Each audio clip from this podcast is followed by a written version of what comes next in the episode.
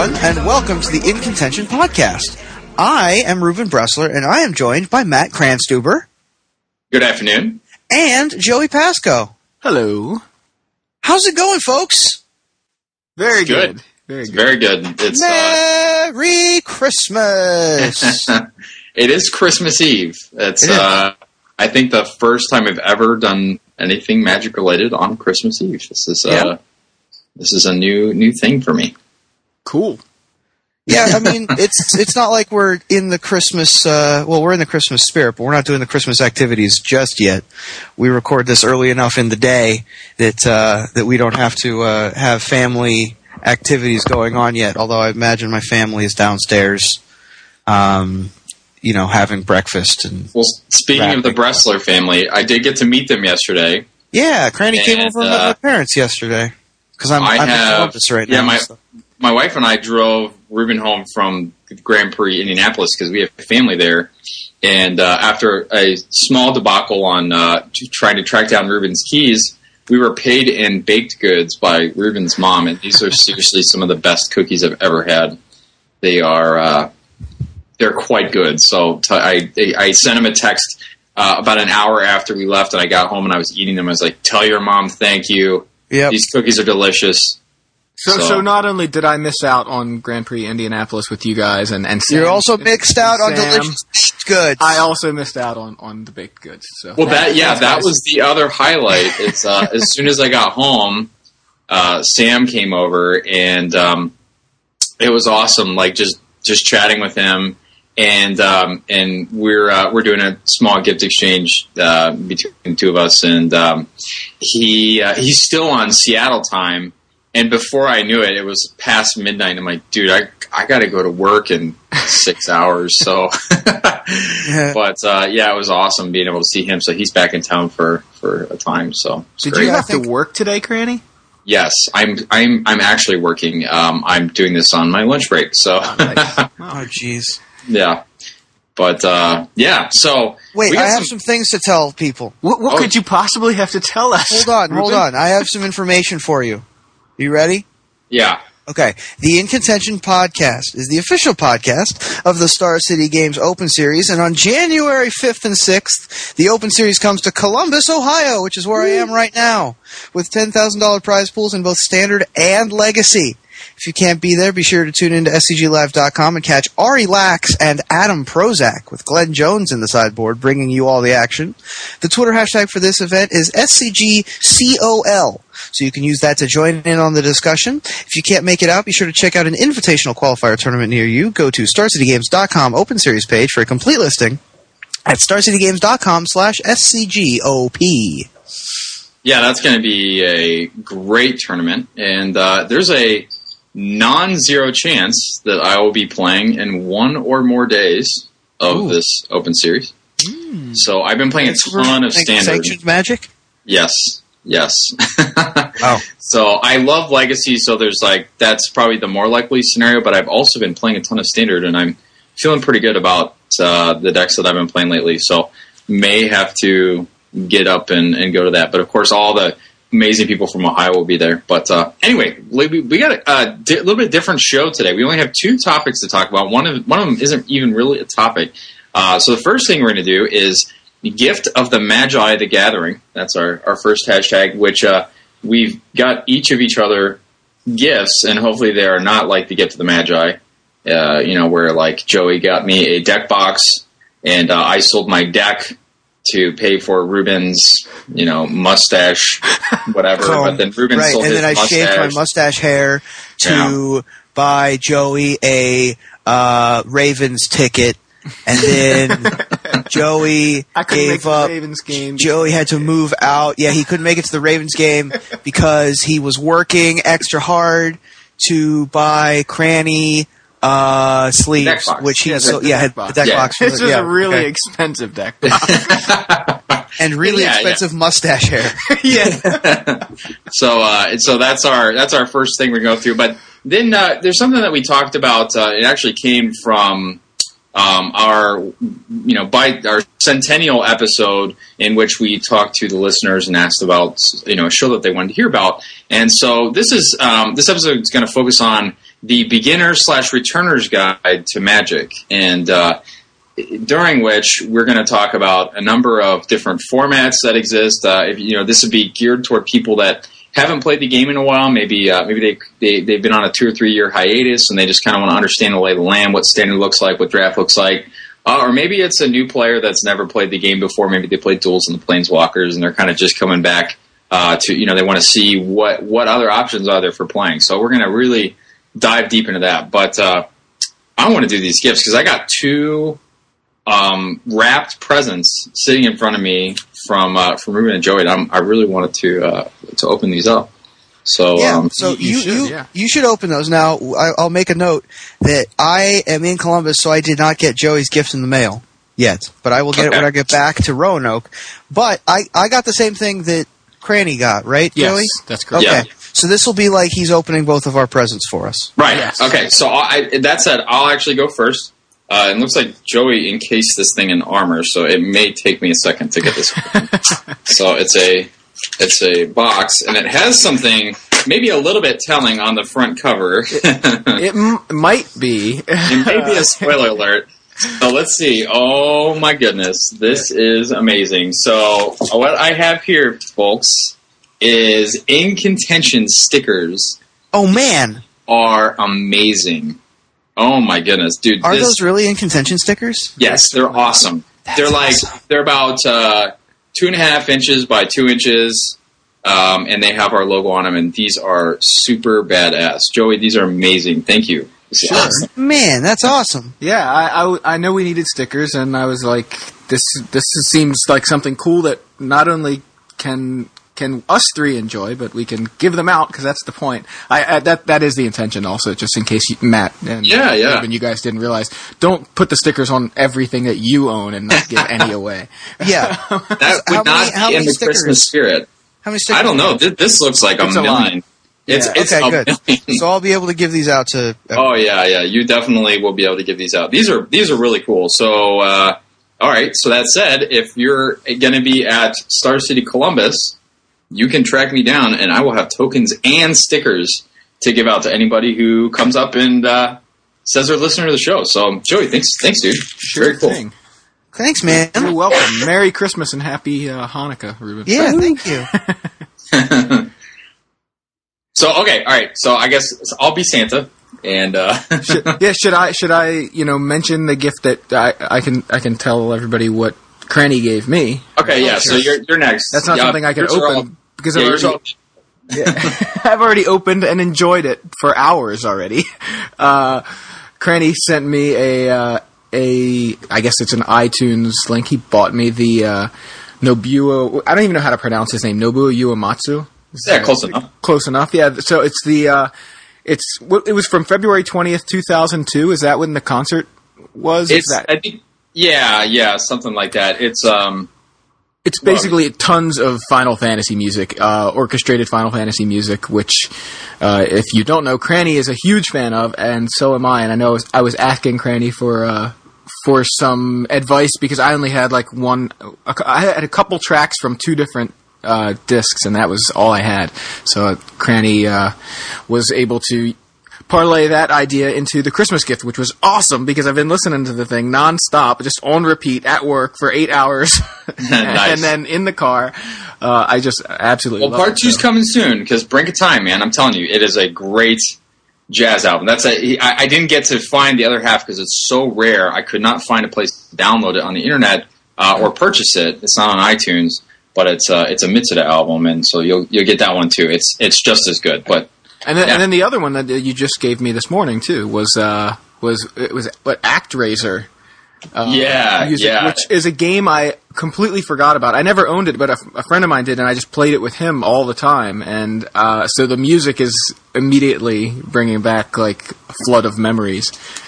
So, like, I mean, I haven't gotten to listen to anything but about half of the first track because I literally just did it, uh, just got the the files before we started recording. But fantastic, thank you, Cranny. Yeah. absolutely. Uh, I- I'll go next because uh, we're gonna we're gonna round out with my gift to you two. Um, I got uh, a T-shirt from Cranny that has a drawing on it that a fan made. Um, the fan's named Brian. He you can follow him at Riverian on Twitter. He's an altarist and an artist. Um, and I have a T-shirt with the "This just in, I am a token" painting drawing thing that he made that was my Facebook profile picture for a while.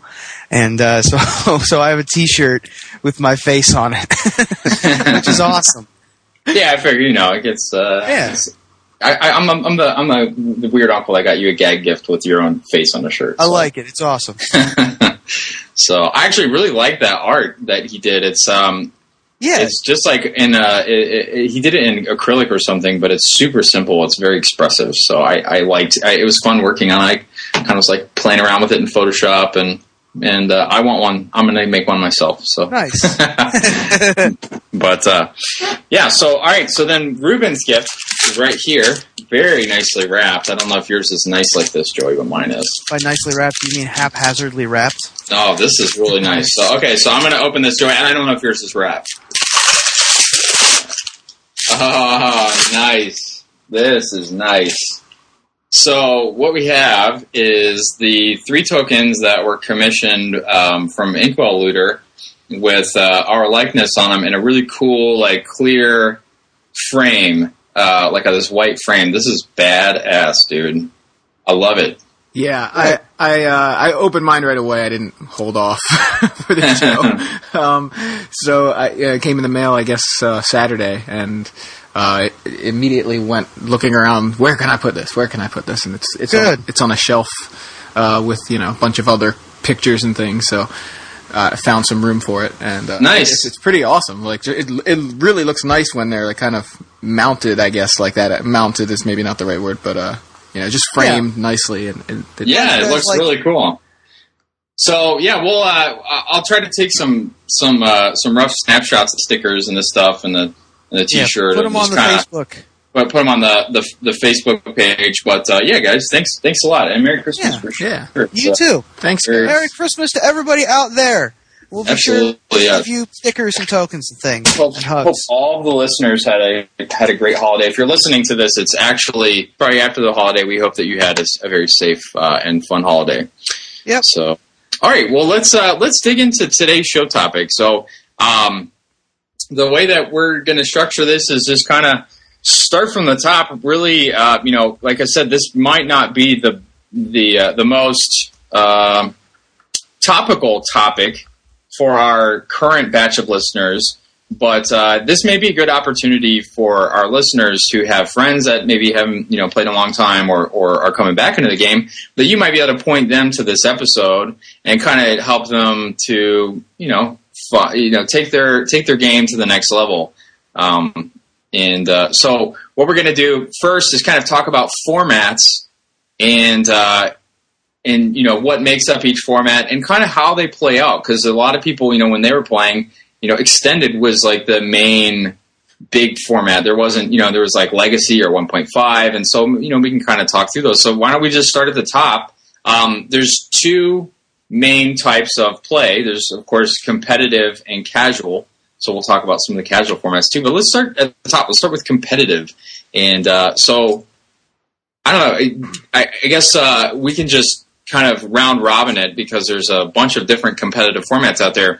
We've outlined five of them, and uh, Yes. the the fine ma- the fi- the five main competitive formats are standard, And Legacy- constructed.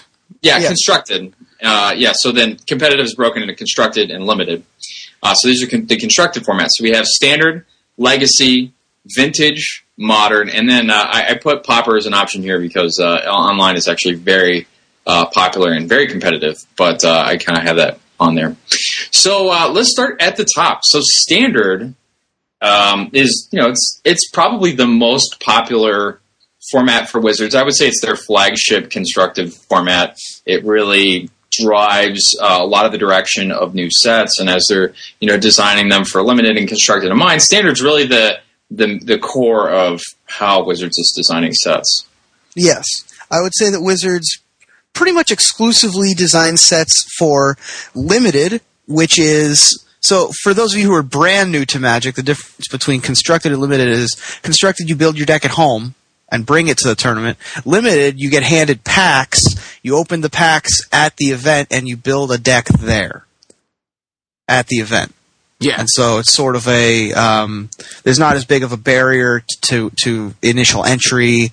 Um, it's a different skill set than, than constructed, but constructed is uh, the most popular because um, there's there's somewhat it, there is a perceived notion that there is less variance. Although Grand Prix results in limited Grand Prix would tend to uh, have you disagree with that. Uh, that the that there's more variance in limited, considering that all the best players tend to top eight the limited Grand Prix more Yeah. often.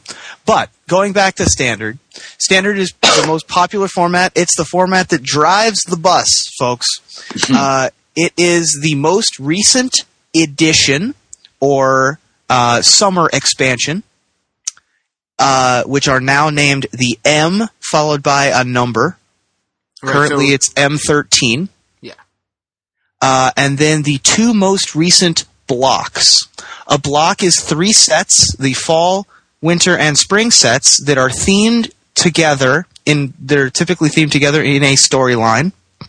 Uh, the two most recent blocks are the current block, Rav, uh, Return to Ravnica, and the previous block, Innistrad, which is Innistrad, uh, Dark Ascension, and Avacyn Restored.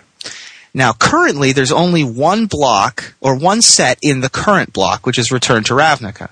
However, the winter set is going to be coming out soon. That is going to be Gatecrash.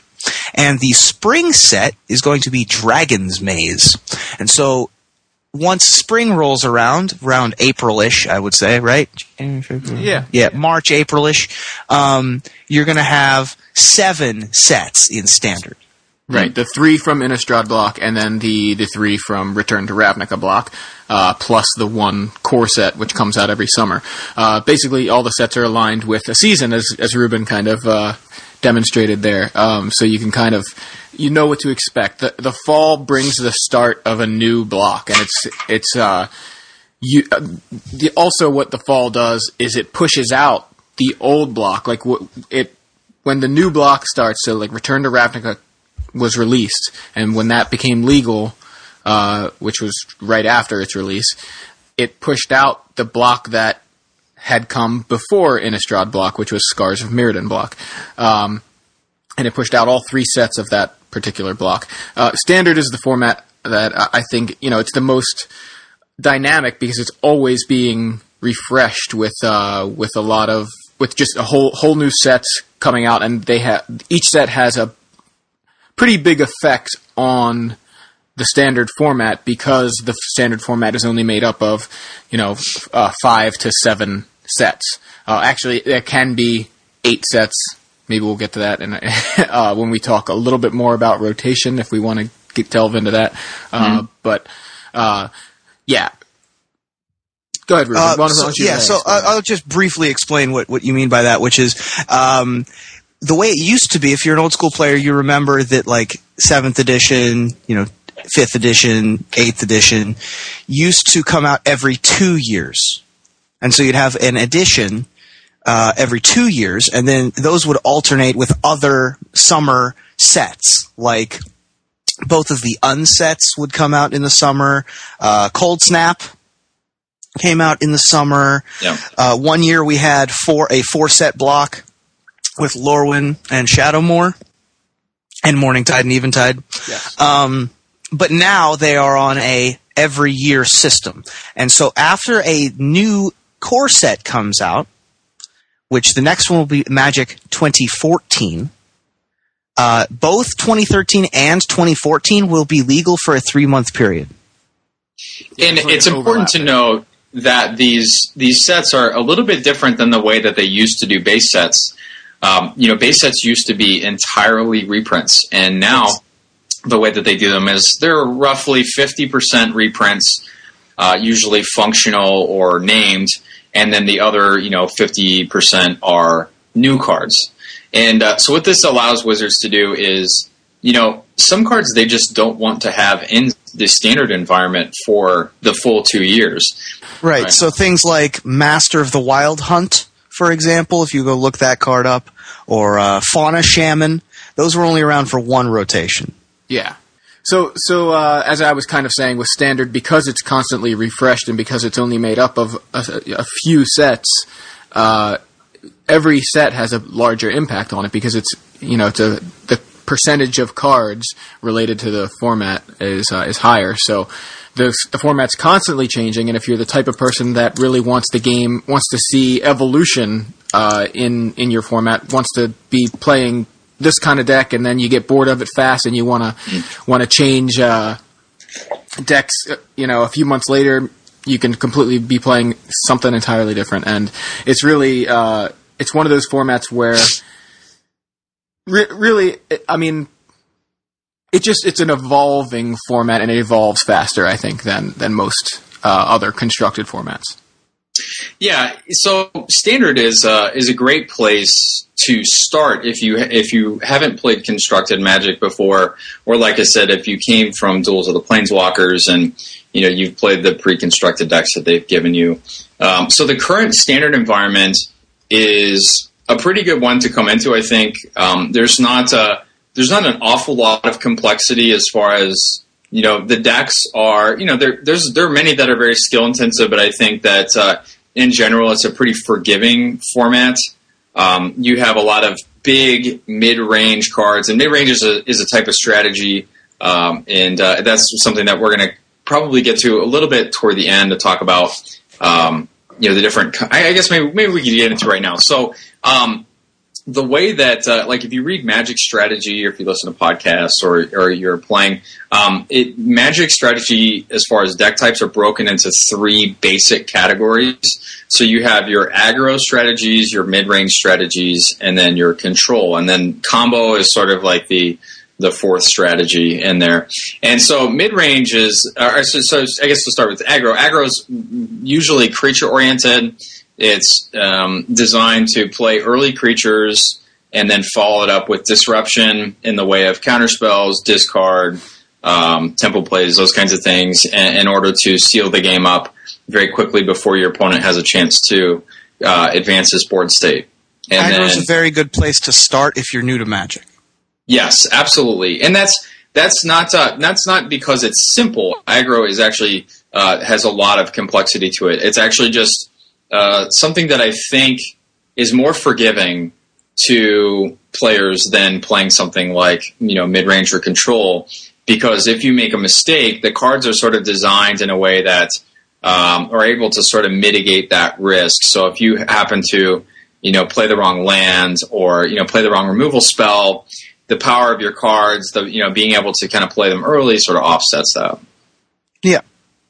So the, the next, uh, of course, the next strategy is mid range, like we were talking about. And mid range usually, you know, it kind of like it stays true to its name.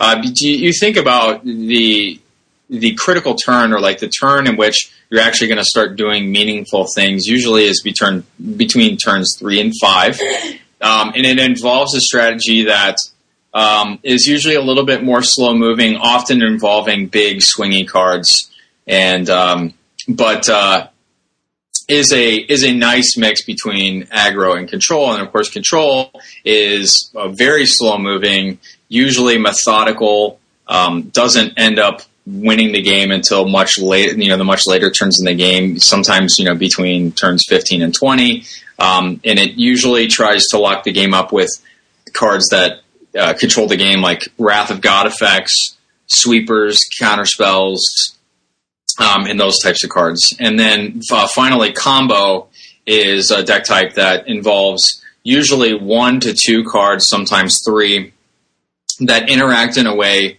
that uh, cause you to win the game when they resolve. So if you're an old school player, you know the best example of this would be something like Illusions of Grandeur, Donate.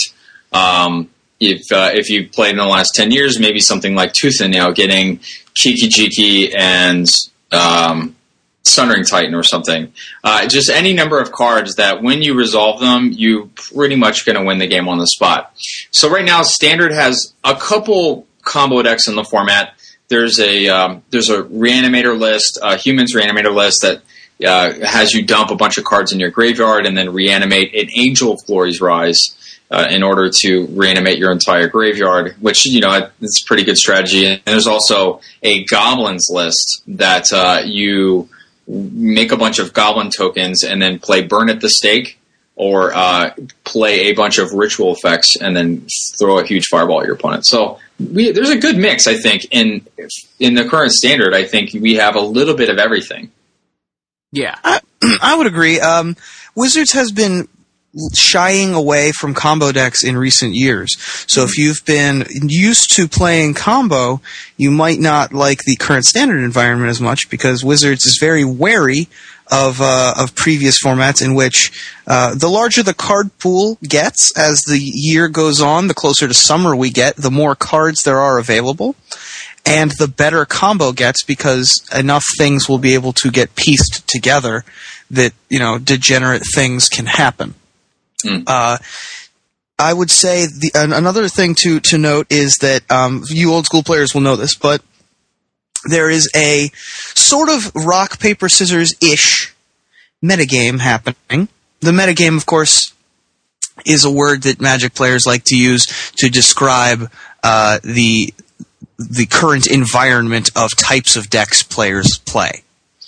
Um, and pretty much always it works out that uh, mid range is able to beat aggro uh, most of the time.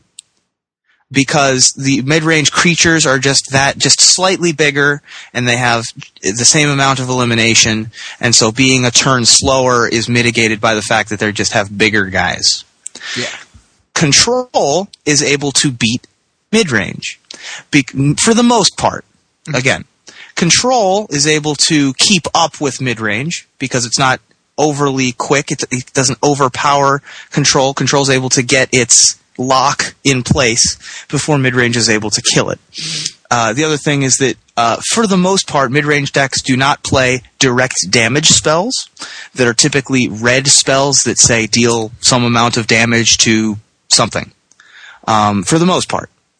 Uh, and then, alternatively, control loses to aggro a lot of the time because aggro is just too quick aggro is able to throw a bunch of things on the board and deal enough damage before control can play its Wrath of God effect that destroys all of the creatures, and then tap out as a result of that, leaving aggro to do whatever it wants on its turn four or five.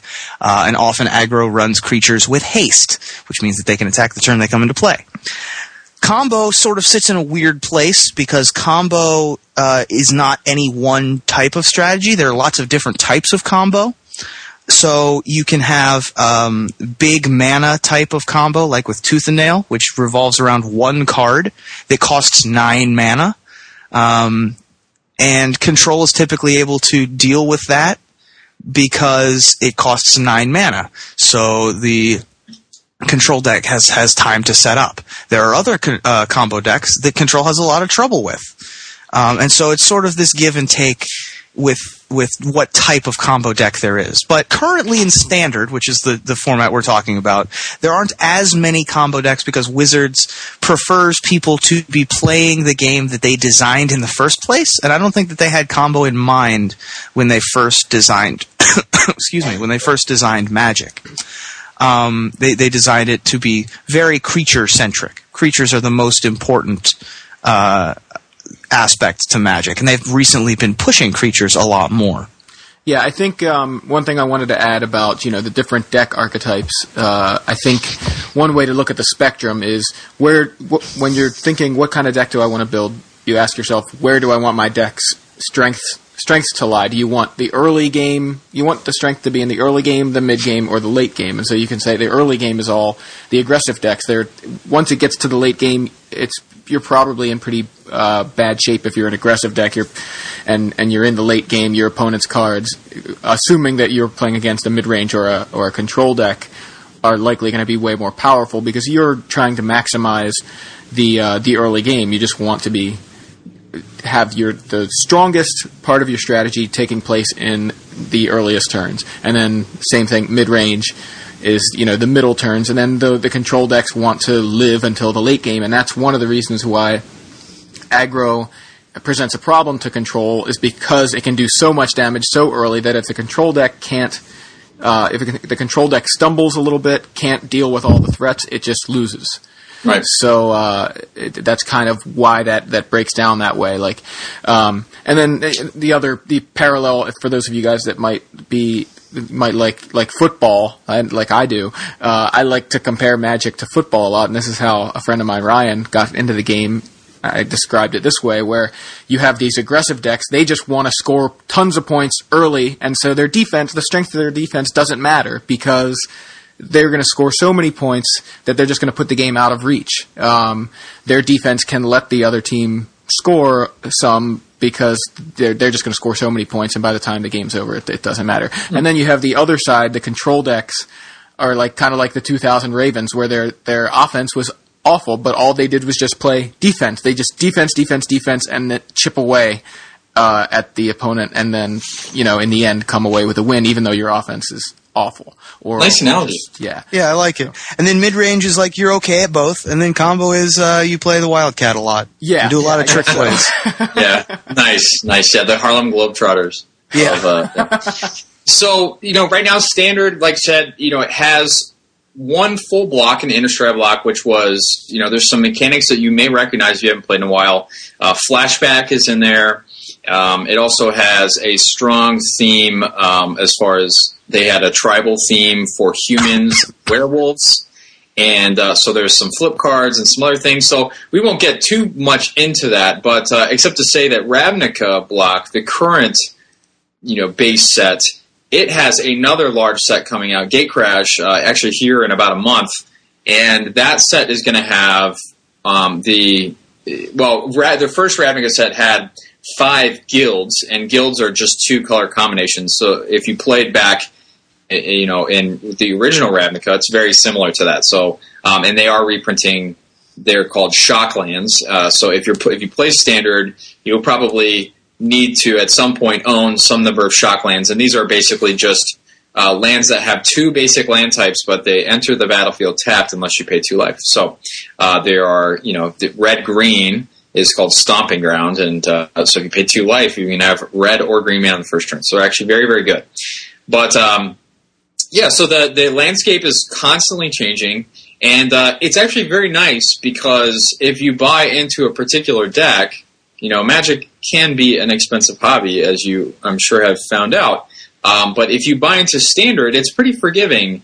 Uh, in that you know decks are constantly becoming good or becoming bad, but uh, if you play it like a fairly reasonably sized FNM, uh, which is called Friday Night Magic, which we'll talk about when we talk about tournaments, is uh, your deck has a pretty reasonable shot of every time a new set comes out being able to be revitalized in a way that you know before maybe it wasn't as competitive, you weren't winning games, and all of a sudden they print a card that just makes it work. So that's why Standard I think is so elegant and uh, it keeps players coming back. And if if you are if this is your first constructive format, your first you know real foray into constructive magic, standard is definitely where it starts. So um, some good resources for standard, of course, would be to read up on standard articles. There are people you know uh, doing video series and things, um, but we're actually going to touch on that a little bit when we talk about. Uh, reference sites, so we'll, we'll, get to that toward the end. But uh, we do have some other constructive formats that we want to try and cover here and, and give you you know an understanding of what else is out there. And uh, that the next one is another flagship format of Wizards, which is called Modern. And um, this is one that uh, if you are if you do read magic websites, if you you know are going to Friday Night Magic and, and hearing people talk about magic, this is one that's been getting a lot of press. It's actually very new. It was only invented just in the last couple years. And uh, modern is basically, uh, if you played Magic a long time ago, it's uh, Wizards' new version of Extended, basically. And uh, w- but it's a non-rotating format. It's from eighth edition forward. That includes eighth, 9th, tenth, all the M sets as well as Mirrodin. So this is the original Mirrodin that was printed back in 2003, I believe. So that's basically the last 10 years worth of blocks plus base sets. And uh, there is a fairly comprehensive banned list. And uh, what a banned list is, is there are a list of cards that, uh, you know, sometimes Wizards creates cards that are perfectly reasonable when they're in standard, but when they go to these other formats, they're so good or they're so um, uh, overpowered that they warp the format. And so rather than have um, them, you know, try to like let these people fight it out with these really powerful or broken cards, and if someone says broken, it means it's very, very good. Um, they create a ban list. So uh, an example of this is there's a card called Skullclamp, and uh, this is one that they printed a long, long, long time ago, and it's pretty much stayed banned for the last 10 years in pretty much every format it's been in because it's so powerful. And uh, so there's there's a number of those. I, I believe there's uh, at least a dozen, maybe a dozen and a half cards on the modern ban list, and um, it's a it's a very very good format. What do you, what do you guys what do you guys have to say about that? We've had a lot of discussion on this show about modern in general, um, and we will surely have more in the future. Um, this podcast is the the po- the podcast itself is the podcast of the Star City Games Open Series, which doesn't currently run modern uh, tournaments. Um, we will talk about Legacy in a moment, which is the other uh, non the other main non-rotating format. Um, but quickly, I just wanted to point out that Standard is pretty much the uh, there is another non there is another rotating format and it is called block, which means that you're only allowed to use the cards from the current block. So right now it will only be cards from the set Return to Ravnica, which will shortly be joined by Gatecrash. Non-rotating formats are constantly getting larger and larger and larger. And while that earlier, if you recall, I said that uh, um, combo decks tend to get more powerful as the as the format gets bigger, which is true. However, all of the other sets are able to uh, to do that as well, um, and so the aggro options are much more plentiful, and you're allowed to have uh, hedges against uh, the the combo and the control decks. For example, if you're an aggro deck, you get to run a card that is very good against certain types of storm which is another type of combo deck. So you're allowed to run Ethersworn Canonist or something like that. So you're allowed to create an aggro deck or a mid-range deck or a control deck that has a way to interact easily with uh, the other types of decks because you have so many more options at you know because Wizards prints so many creatures and so many uh, other types of disruption spells that um, that it's uh, that, that it's able to hedge your hedge your bets against those types of decks, so that combo doesn't just take over automatically. The last non-rotating format is called Legacy. Legacy includes all the sets, except yep. for it also has a banned list. Yes, and its banned list is very big because some of the cards from way, way long time ago are way, way, way too powerful. Some of those cards you can play right now on the Magic Online Cube um, and those include cards like Black Lotus, which is one of the most iconic cards in Magic um, that is particularly unfair in a format that can use, you know, three free mana. Hmm. If you want to play those cards, you can play Vintage. Vintage is a format where it also has a banned list, but the banned list mostly includes cards that use uh, an old that either inclu- includes uh, manual dexterity measures like Falling Star. So there's a card called Falling Star where you have to throw it up in the air and whatever it lands on, it kills. Which you don't, you can't do that anymore. yeah. so it's you actually, don't get. Sorry, I was going to say it's probably worth noting that Vintage and Standard used to be called Type 1 and Type 2. Yeah. So this is like really a long time ago, like probably, you know, we're looking at 12 to 14 years ago. Um, I mean, maybe, maybe not even that long ago, but, uh, so Type 1 was vintage. And so if you think of cards like Black Lotus, Moxes, Sol Ring, that's that format. And, um, it doesn't really have a very big following. It's almost like Magic's cult uh, classic, right? So you have, yeah, you know, you have these groups of players that, you know, they either play it because they enjoy, like a lot of pro players, like really like this format, even though it's clearly like the most high variance format. And variance is something that you're going to hear a lot thrown around um, yeah. in magic articles, podcasts, whatever. People use the term variance, and um, I'm I'm not the best with definitions, but I'll give you an example of a variance uh, play or so, or, or uh, of experiencing variance. So if you're in vintage, if your opponent plays a land in a Black Lotus and plays a first turn four mana card, the fact that they drew their one of that generates three mana to be able to play this card, that's an example of variance. So it's it's it's the odds going against you uh, or with you when they're not in your favor or in your Right. favor. Does that make sense? Uh, so I'm not again. I'm not like the best. All I know is that And- uh, Vintage is the most high variance format because it also has a restricted list. Restricted means you get to run one copy, not four, one. And there's a uh, extensive restricted list that's very similar to Legacy's banned list, not exactly the same. Um, but uh, so there's there are many decks that run oh I don't know thirty singletons. So that's that's a format that you're probably that's probably not baby's first format. Um, probably want to hold off on playing vintage until you're used to a little bit of legacy and a little bit of standard. Unless you want to jump in the deep end, that's cool. You know, Yeah, and, and you can if you if you wanted to, you know, because because a lot of you listening, you may have you may have dual lands, you may have forces of will, you may have all these old cards because you may have played you may have played Type One back in the day, you may have played Extended.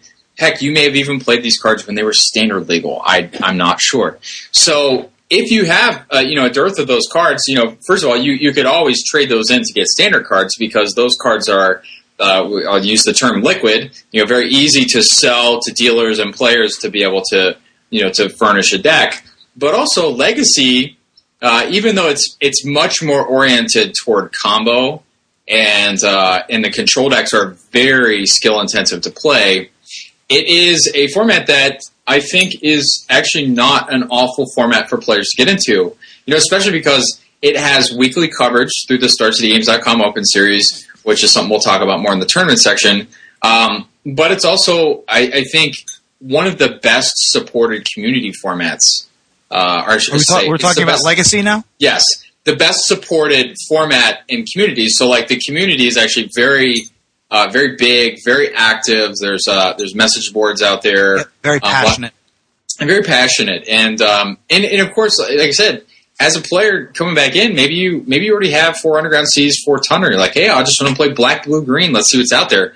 Um, definitely a good place to to uh, to start. yeah.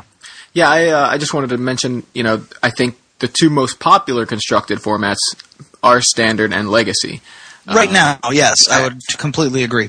Right, that that wasn't always the case, and I know um, part of the reason for that. And again, we keep referencing it, but uh, we'll get to it. But uh, you know, a couple of years ago, Star City Games starts running uh, legacy tournaments alongside their standard tournaments, and uh, being featured every week with with live coverage where you can watch every weekend gives you know it, it kind of gives everybody a window into this format that they may have, have otherwise never really played or seen people play, and uh, the popularity has picked up immensely. And so I think uh, right now the the two pillars of constructed are standard and legacy, and and modern is a uh, you know a, a reasonably close third, I guess. Yeah. Yeah. So I think that we've. Do you think that we can move on to the types of tournaments now? Well, let's uh, just real briefly discuss limited. Um, Oh, right, sure. As a, as a show, we don't really do a lot of limited discussion. When we do set reviews, we'll go through and talk about how you know a card might be good and limited. But basically, we just want to talk about there's two types of limited that you can play at your F and M or at other tournaments. One of those is sealed. Uh, in the current sealed format, is six packs of Return of Ravnica. Or if you are entering an M13 queue, it would be six packs of M13. And the idea is that you want to build the best possible deck that you can from the six packs that you get. And uh, usually uh, involves building a 40 card deck. You want to try to build it at the absolute minimum. So again, you want to you want to reduce the amount of variance that you have. So you want to make it so that you are going to hit your mo- the most powerful cards as often as you can. And the best way to do that is to play 40, which is the minimum. And um, so that usually, if you if you are building a deck, the sort of golden rule of building a limited deck is 17 land, 23 non-land. So um, that's about as as good advice that we could give you on sealed. at least in the context of this show. But uh, the second format is draft, and that's one that all three of us love to play. It uh, it's it's actually my favorite format.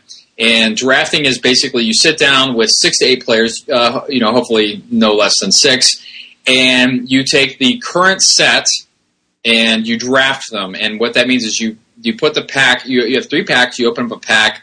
You take the best card that you want to build your deck around in the first pack, and then you pass it to the next person. Then you pick up their pack, and so on and so forth. And uh, the current set or the current format for that is three packs of Return to Ravnica. When Gatecrash comes out, it will be three packs of Gatecrash, right? And then the final, when Dragon's Maze come out, it will be Dragon's Maze, then Gatecrash, then Return to Ravnica. So what it does is, you, you know, you're kind of playing these formats and getting used to the interactions with the cards. And then finally, you know, this summer when um, when Dragon's Maze comes out, you will be able to experience the vision that Wizards had for drafting all three sets. So your decks are going to look totally different than when you did Triple Ravnica or Triple Gatecrash. But uh, you know, the same sort of principle applies to playing Sealed Deck. You want to try to maximize out on you know big threats. There's actually something called Bread. If you ever want to read up on on limited draft strategies, that's one that's pretty popular. There's also a podcast called Limited Resources, uh, hosted by Marshall Sutcliffe, and uh, he, he, does coverage for for WotC and uh, a guy named Sean Loucks, and they're very very in tune with it. So, uh, but like I said, we we don't do a lot of limited on the show, but we all are very huge fans of it. Um, and then I did I guess, guys, you want let's talk real quick about uh, it, the casual side of Magic. There are really two main casual formats out there. So let's say you're listening to this and you don't care to get into tournaments, you just want to kind of play with friends. Well, the two main ways that you can really engage other people in playing Magic. Um, I'd say the number one way that casual players are connecting with each other is, is a format called Commander uh, or Elder Dragon Highlander. And uh, this is a community built format that actually has like some amount of uh, I don't know what the word you would put around uh, structure. I guess they have like a rules committee, um, and basically it's a singleton format, which means you you can only have one of a card, and your card is a hundred card or a hundred cards or ninety nine cards large. And then you have what's called yeah. a commander. Now it's very. It would be, we could seriously fill up an entire hour to talk about the rules and kind of how you build decks. But uh, if you are interested, you could find any number of players at your local shop. Ask them about Commander. Ask them about EDH, and they will talk your ear off. So uh, we, we of course we can't spend that much time here talking about that. And then you know similarly in a, in a sad fashion, we can't talk about the best format that Magic has to offer, which is Cube. Um, and cubing is is uh, drafting with um, a, a set designed by a person that is any any number of Magic cards from any sets in Magic's history, and uh, and you draft it just like a regular set. And again, that that one might be a little bit more intermediate but uh, if you hear someone say, "Hey, do you want a cube?" and you have some amount of draft experience, then you make sure you say yes and uh, and sit down and check it out. But uh, there's there's of course resources out there. This uh, website called CubeDrafting.com, and then I actually host a, another podcast called Joy of Cubing, and uh, so, if you are interested in those formats, be sure to check those out. So, Ruben, why don't you take off uh, on the tournament discussion? Yeah, there are lots of spectacular websites that you can go jump off of. This this is just a this is sort of a table of contents for you, trying to uh, to give you a nice baseline.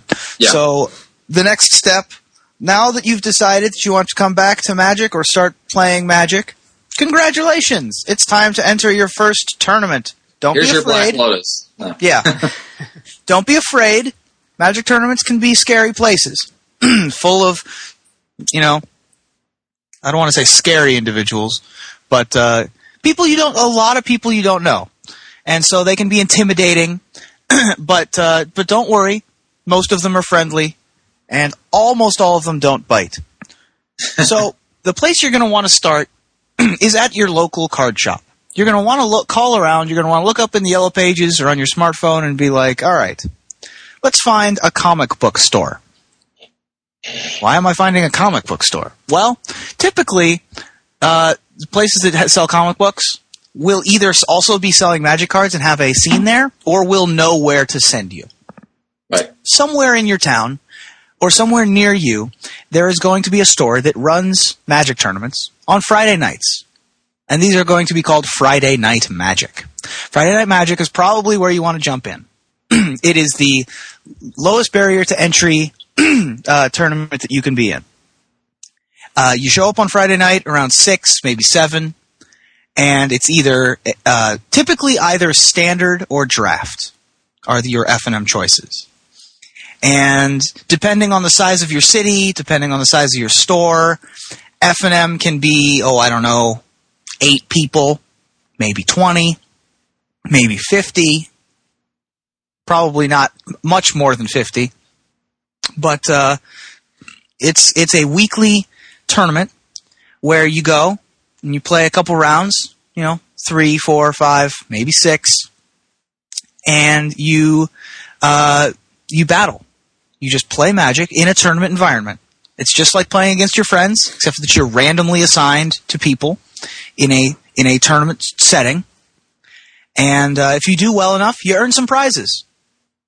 One of the prizes that you will possibly get is what's called an F&M foil, which is a promotional card that is created specifically for these events to help people uh, get more copies of cards that they need for various types of decks that they have. F&M is a great place to start. I suggest that you all go. Even if you've been playing for a while, folks out there that avoid F&M like the plague, um, because it's a great place to meet people. and Magic is a, is secretly a team sport. if you want to do well in tournaments, play against people that are better than you, so that you can get better. And that's that's that's F and M, is where you build those local connections. Yeah, I, one thing I did want to mention, uh, if for those that haven't played in tournaments or and didn't realize, uh, it the every match is best two out of three. Oh, sure. Uh, something that we, we hadn't mentioned, um, and so you'll you'll actually play two or as many as three games against each opponent, and you know, first one to win two games uh, wins that match. And uh, we didn't discuss sideboards, and I don't know if you guys want to. That gets a little complicated, but very briefly, you can describe sideboards. Yeah, so so basically, a sideboard is you know you, you have your sixty card deck, or at least sixty cards, and opt uh, ideally it's only sixty, maybe sixty one cards, uh, and uh, and then you ha- you can bring fifteen other cards in what's called your sideboard, and these cards you're allowed to uh, in, after the first game of each match. Uh, you are allowed to switch cards out of your your main deck for cards that are in your sideboard. So uh, I know um, Ruben, I think mentioned earlier about certain cards being stronger against certain strategies. Right. And uh, So let's say you're a control deck and you're playing against a very fast, aggressive red deck. Well, you might want to put in your protection from red creature, yeah, right? But you don't want to put it in your main deck because it's not good against any other deck. So you have them in your sideboard. So in between games, you can bring them in. Yeah, so that that's a sideboard, and you're allowed to use the, your sideboard in games two and three of a match. But in game one, you have to start with your main sixty cards, and don't forget to switch back to your your main deck after each match because you can get into uh, hairy Into situations. Yep. Yes. Uh, so, in addition to Friday Night Magic, stores are running a number of other tournaments. If Friday's not convenient for you, a lot of shops are running Saturday and Sunday events. They might want re- weekly drafts. Um, of course, with, with every set that comes out, there's a pre-release that usually goes on Saturday and Sunday, and that's uh, that gives you an opportunity to play with the new cards before they're actually released in stores. And then there's a release party which is you know after the set's out, they they do more sealed events and drafts and things. Um, they Magic also has or WotC or Wizards of the Coast also has a number of things called Game Day, which is a way to promote um, you know the, the new Magic standard environment and players battled out for promotional cards. There's also something called Magic Celebration, which is has a number of fun events and things for players. So you know, at the at the local level, those are really good ways to get engaged. You know, with uh, with other players and be able to sort of you know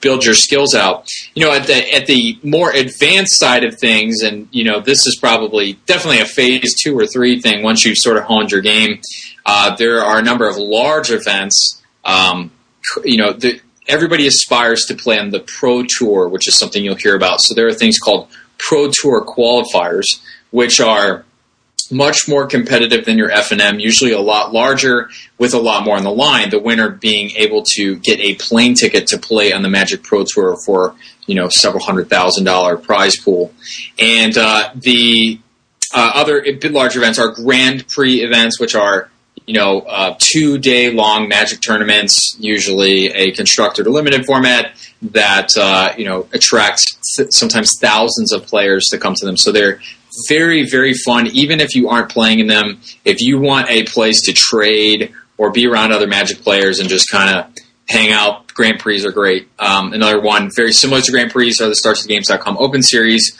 which are um, usually 400 or 600 people for standard on Saturday.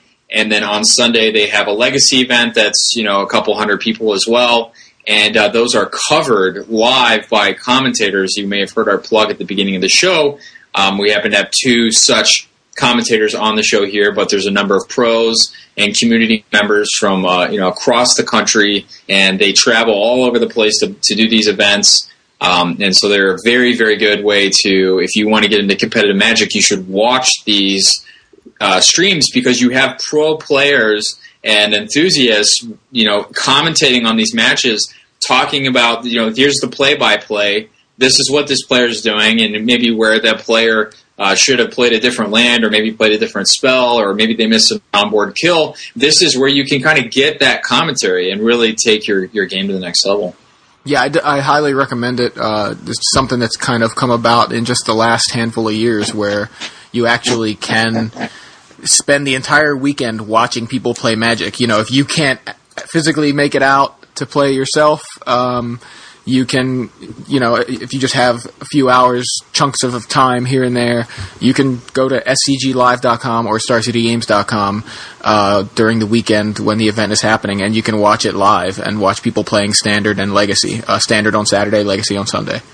Absolutely, and uh, you know, of course, one of probably the best ways to get into Magic if you, you know, maybe you're in another country that doesn't have you know a local presence, or maybe you're in a part of the United States that uh, you know you you have a two hour drive to the nearest comic book shop.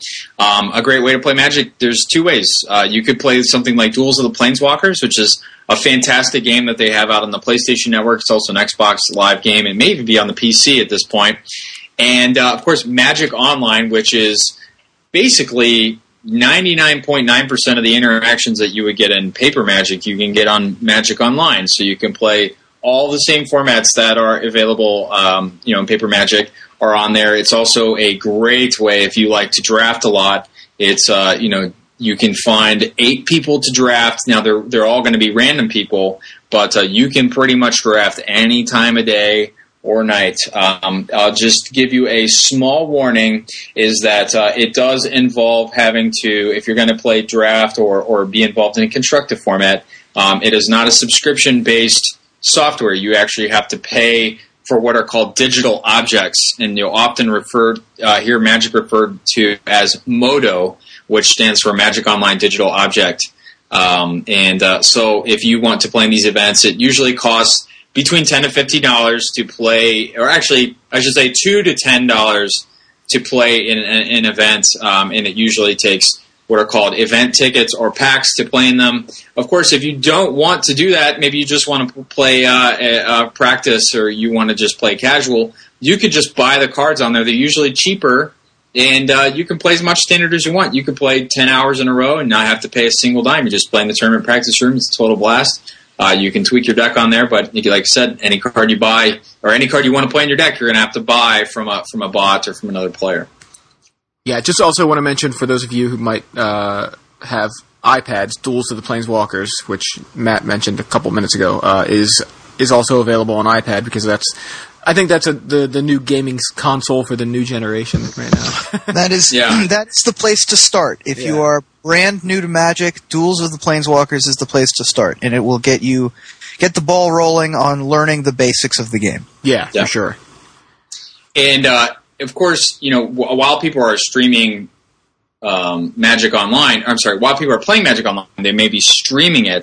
And you heard you've heard us say stream before. And uh, so, i- you know, in Magic culture, we do a lot of streaming. If you've played World of Warcraft or Diablo or StarCraft or uh, Dota or any of these games, um, they're streaming on Twitch TV. A lot of Magic players are streaming as well. So um, some guys that are that are out there doing their thing and are really fun to watch. Adam Prosak's a lot of fun. He plays a lot of different formats. Cedric Phillips is great. Michael Jacob. Um, there's a number of, uh, of well-known pros and, and players that uh, have streams out there. Definitely worth checking out. Definitely a good way if you've uh, if you've got a desk job that'll allow you to kind of throw up a second window and just kind of have it on, or or maybe uh, you know you want to watch something on Friday night and uh, you know you don't have anything else to do. Check it out. It's great. Twitch.tv and just type in Magic the Gathering. Whole bunch of stuff will pop up for you. I would say one of the best people to follow if you're new to Magic. One of the best streams to watch is Brad Nelson. Oh yeah, He's right, a- yeah. He's a writer for Star City Games. He is a pro player. He was a player of the year in 2010. He has uh, he streams many many times a week, and he especially has a, a fun environment uh, on Tuesdays called Trainwreck Tuesdays, which I believe are getting restarted in 2013. Um, and so you'll want to check out Brad Nelson's Twitch page. I believe you can find it on the Star City Games website if you look up Brad Nelson. I also think that it's, you guys can correct me if I'm wrong here, that it's twitch.tv slash ff freak. Yeah, something like that. That's correct. Yeah. So, So- that's a good place to uh, if you if you're interested in watching a very good player uh, play in, in a in a format and in a, uh, in a in a just watching in something that isn't doesn't have a high barrier to entry and you want to understand what's going on, that's a good place to be. Absolutely. So, uh, so yeah, uh, I know we mentioned it a couple times, but there's there's a few different resources that you can use to uh, to kind of just learn more about the game. The official, you know, what we'll, we'll refer to often as the mothership is dailymtg.com. That's the the official Magic the Gathering site. Uh, articles there pretty much every weekday. Uh, StarCityGames.com.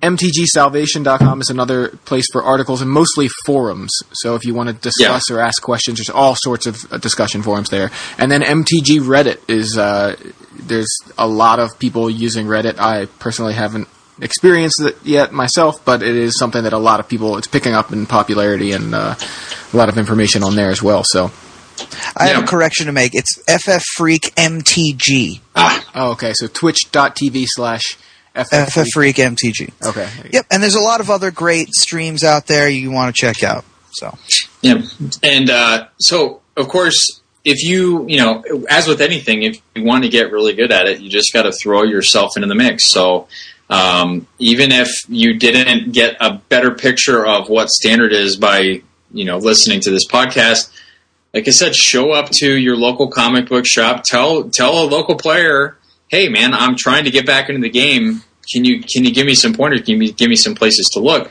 That's the best possible scenario for you. You know, find somebody. Magic players are great ambassadors for this game. They are among the best, especially if you find somebody who is eager to want to learn.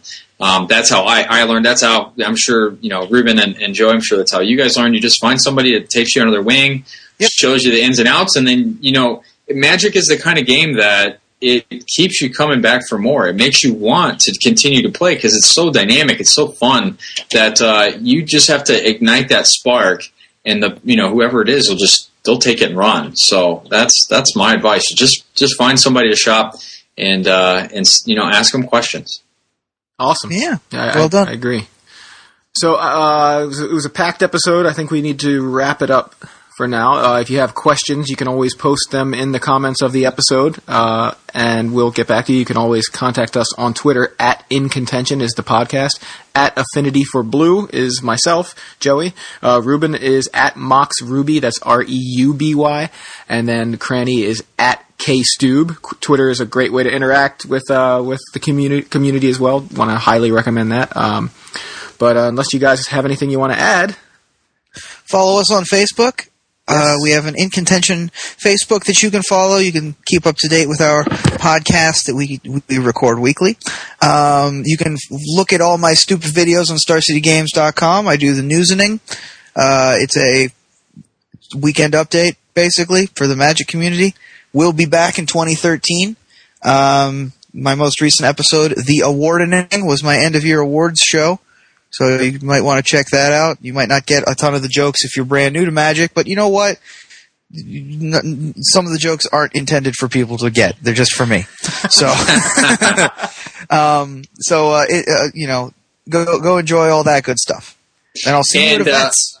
Yeah, and the next episode will actually be posted after the new year, so I hope you guys all have a safe and uh, hopefully fun New Year's, um, which is coming up here. So Yeah. happy holidays in general, whatever holiday you want to celebrate. That's right. all And, if, and if this episode got you back into Magic or helped you get back into Magic, let us know. Yeah, yeah, um, or if you know someone that uh, that this helped get them back into the swing of things, that would be lovely for us to know. So let us let us know. sounds good. All right, well, that about wraps it up. Until next year, we are in contention.